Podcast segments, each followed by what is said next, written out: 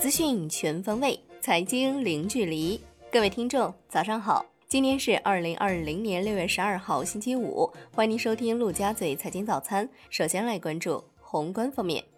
央行公开市场开展八百亿元七天期逆回购操作，当天有七百亿元逆回购到期，净投放一百亿元。十一本多数上行，隔夜品种下行九点二个基点，报百分之一点七五七零；七天期上行四点一个基点。报百分之二点零二一零，十四天期上行四点八个基点，报百分之一点八四八零；一个月期上行六点九个基点，报百分之一点八六。商务部回应，澳大利亚将修改外国投资法，以加大国家安全审查力度。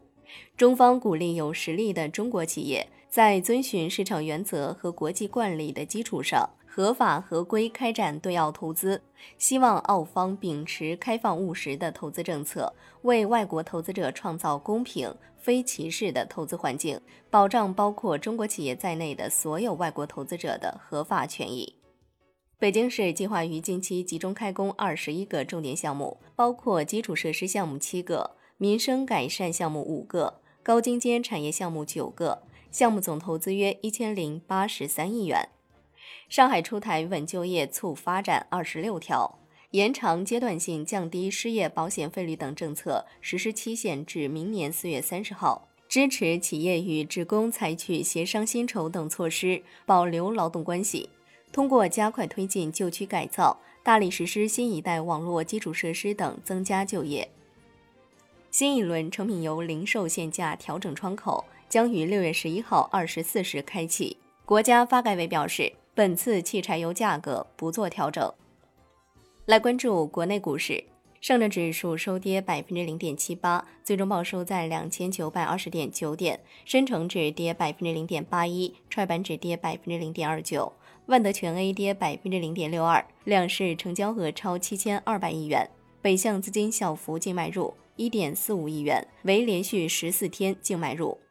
港股日内单边走弱。恒生指数收跌百分之二点二七，恒生国际指数跌百分之一点九六。全天大市成交一千四百二十三点三亿港元。网易回归港股，首日涨百分之五点七，市值约四千四百五十八亿港元，日内成交达七十二点三亿港元。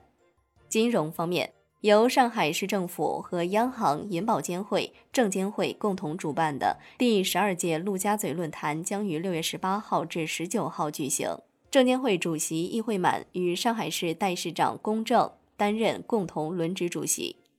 楼市方面，深圳光明区住建局发布消息，将严格落实房住不炒政策要求，持续加大商品房供应。预计今明两年，光明区每年将供应新建商品住房不少于八十万平方米，新建商品住房价格将会在较长时间内保持平稳。海南省首个安居型商品房实施方案细则出台，销售价格原则上不超过八千元每平方米。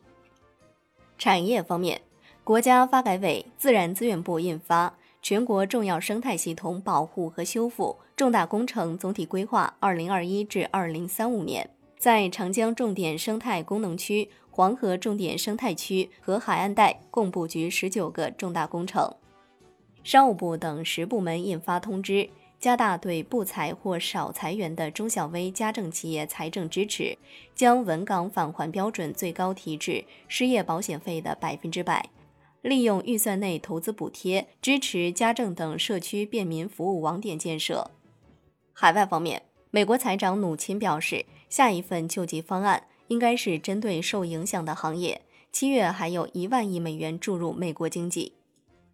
美联储的消息，六月十号当周总体资产负债表规模大体上持稳于七点二二万亿美元，总资产为七点一七万亿美元。第一季度美国家庭净资产减少六点五五万亿美元，创历史最大降幅。美国第一季度企业债务年化增幅达到创纪录的百分之十八点八。来关注国际股市，美股暴跌，波音跌超百分之十六，领跌道指。高盛跌超百分之九，雪佛龙跌超百分之八，美国航空跌超百分之十五，苹果跌近百分之五。截至收盘，道指跌百分之六点九，标普五百指数跌百分之五点八九，纳指跌百分之五点二七。美国三大股指均创下三月中旬以来最大单日跌幅。欧洲三大股指全线下跌。